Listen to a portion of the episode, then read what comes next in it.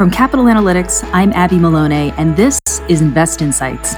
Every week, we bring you perspectives, business advice, and more from the leading executives, entrepreneurs, and investors who are building, diversifying, and leading the way in the country's fastest growing metro markets. Real leaders, real insights, right now.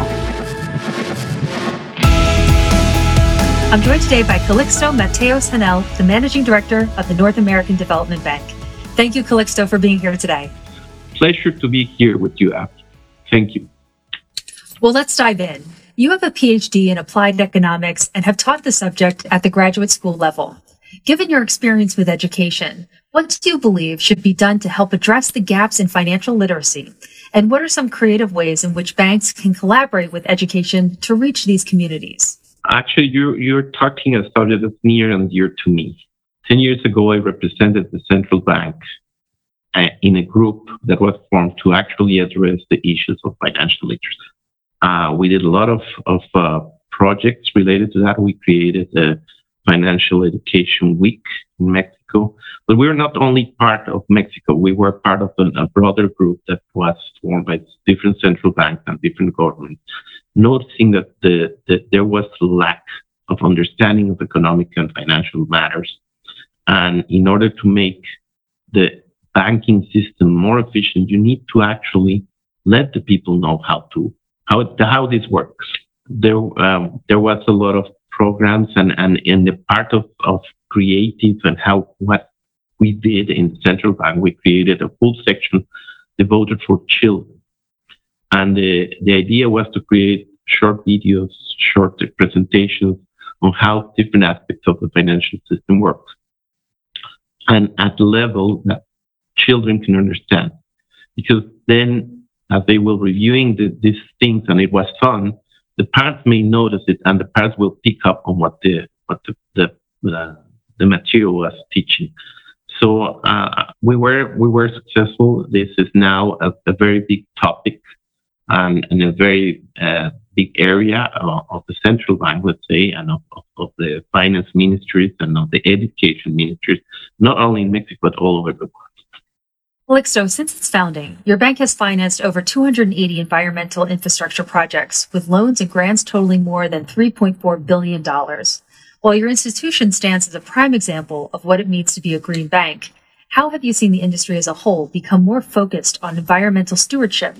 And how do you see this progressing over the next few years? I think you're right. I think that bank was the one of the first institutions created as such as the Green Bank because we have a specific mandate of uh, financing uh, environmental infrastructure projects. In that sense, we've seen the, the, the world evolve towards more understanding and, and consciousness of, of climate change and environmental projects. And we were the ones who pioneered this. We were the ones who need to figure out how to do this. But over the more than 25, 27 years, we have uh, determined and shown that financing and uh, with a, an environmental and social impact, it's really uh, something that is economically viable and financially feasible. And uh, we have uh, been participating as we see that this has evolved, you know, from the topic of green bonds, which we now have uh, uh, uh issued three green bonds after so since 2000, 2018, and um, all how, how it has evolved not only on the bond side, but now how you do the investments. And, and there are now all these green investment rules and all this uh, discussion of how you define it and, and there was also a very big push from, from some central banks uh, that uh, started noticing that that finance is a very good way to promote uh, uh climate change resilience uh, by first noticing that the climate climate change can affect the, the success of your projects, uh, or it can actually harm the, the success of your project if, if you do not take into, into consideration those financial risks. and that's from one side. From the other side, that if you uh, uh, devote your resources to uh, fund projects that promote uh, climate resilience, you are also uh, contributing to the reduction of, the carbon footprint. And um, so uh, we see that this is the market that has evolved. We see that it, it is the way uh, it's going to uh, be working from now on. And, and we see uh, ourselves inserted in this uh, very uh, important development as an example of how it can be done.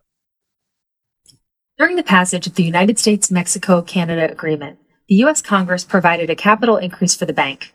How has the bank used or positioned itself creatively to use those new funds? Yes, the, uh, um, in 2016, actually, the governments of, of the US and Mexico agreed to um, increase the capital of, of the, the, North American development. And uh, in the passage of the uh, USMCA, uh, the the U.S. government provided the full amount of, of, of the, their share of capital, and Mexico since 2017 has been providing uh, their part uh, in a more, uh, um, I mean, over the years, but they have kept providing their uh, their share of capital over the, the last few years. And now, ha- what has meant that in terms of uh, why it has uh, has uh, provided the bank for a motive to be more creative. We have, uh, with that new capital, we devoted in defining new types of projects we could finance more focused on the um, sustainable part, not only on the environmental, but also the sustainable on how we can benefit communities and how we can have a greater impact in terms of uh, climate change. And so, in that sense, we are now uh, working on projects on, on, mobility, including border crossings, uh, green finance, uh, in terms of uh, in sustainable industrial parks, sustainable buildings, green manufacturing, and, and so on. And um, we have to be creative all the time. We have to be innovative. This is something new we have to find, and that's the way we we have to develop ourselves, and and that's the the main uh, um, kind of a skill of my uh, staff, uh, trying to find new ways of of uh, getting and, and supporting the environmental mandate. And in, in that sense, we support the development of the communities and the people of the border region. As we round out today's discussion, how would you define creativity and what does that look like for the bank and the banking industry more broadly moving forward? Well, I, I think uh, the times and and the, the way I mean that we're living now require a lot of creativity. Require not only doing what was traditionally done, but finding new ways of doing it. In that sense, NADBank became a pioneer. We have shown that we can do, but we have to keep continuing doing that. And that's actually the tone set for the market. Uh, right now, if you're not creative, you just cease to exist. So we need to continue doing all these uh, projects, finding new ways of doing them, and and that's the main motivation. That that's how how it works and for the economic landscape. Thank you very much, Calixto. I enjoyed our conversation today. It was my pleasure, Abby, and we'll be in touch. Thanks. You've been listening to Invest Insights. Be sure to follow, rate, and review this podcast to hear more. I'm Abby Malone. Thank you for tuning in.